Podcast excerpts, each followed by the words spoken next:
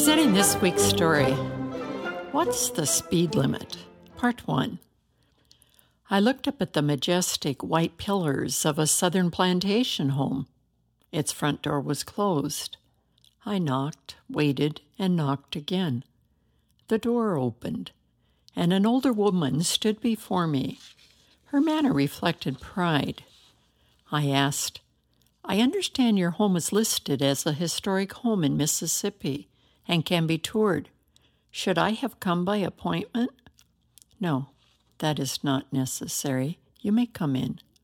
She asked, "Are you traveling?" "Yes. I came to Mississippi to visit friends in Fayette." "Oh, I didn't realize white people lived there. My friends aren't white.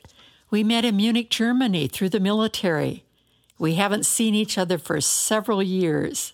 Everywhere I have been in Fayette, I have seen people show affection and respect for them." "What are your friends' names? I like to know of people like them." "Dallas and Mattie Wicks." Later, as I walked through the men's parlor, the women's parlor, high-ceiling rooms and basement slave quarters, I kept thinking, there's no speed limit in American culture. We change fast, but the past is still here. My past images of the South are vivid, though I have never lived there. When I was about four, Aunt Clara and I visited family in Hazelhurst, Mississippi. In my memory, I see the aunt who lives there trying to bathe in a galvanized tub propped on a stool. It tips over, splashing too much water. When I'm about seven, I see a movie with hooded figures standing in front of a burning cross. I feel, but I can't understand the horror. Through years of teaching, I hear my students from the South saying, "Yes, ma'am." My experience is that they know how to show respect in a classroom, and I like their attitude. I remember my grandmother, who was always both Southern and Yankee, say, "My colored help Ruth does really well." I remember being offended and thinking, "What do you mean, Nonnie? Why do you talk that way? Do you think white people would do better?" Who could have seen pictures in the news during the riots of the civil rights era and forgotten them? I have a lifetime of images that I brought to Mississippi this April. Once there, I was fascinated with its green forest, spacious highways, brick homes, and answers to the question, how are blacks and whites relating to each other now? Fayette, where my friends Dallas and Matilde live, inspired me. In the two thousand census, it numbered two thousand two hundred forty-two people. Not big.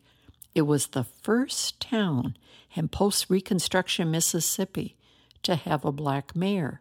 Its people are friendly with pride of community. ninety-eight percent of its residents are black. Many pray for their town. Attractive homes and churches mark the landscape. I began to ask questions. "Matilde, are all those brick homes owned by blacks?" "Yes." "Do you know the people who live in them?" "Yes." "Does Fayette have a section of rundown homes?" "No." "Occasionally you'll see a house where the owners don't care for their yard." "Matilde, what time is church tomorrow?" Seven o'clock. "In the morning? I can't believe it. Is it because it's Easter? Will teenagers go?"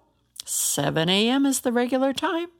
Once a month, church is at eleven o'clock, then the church is filled.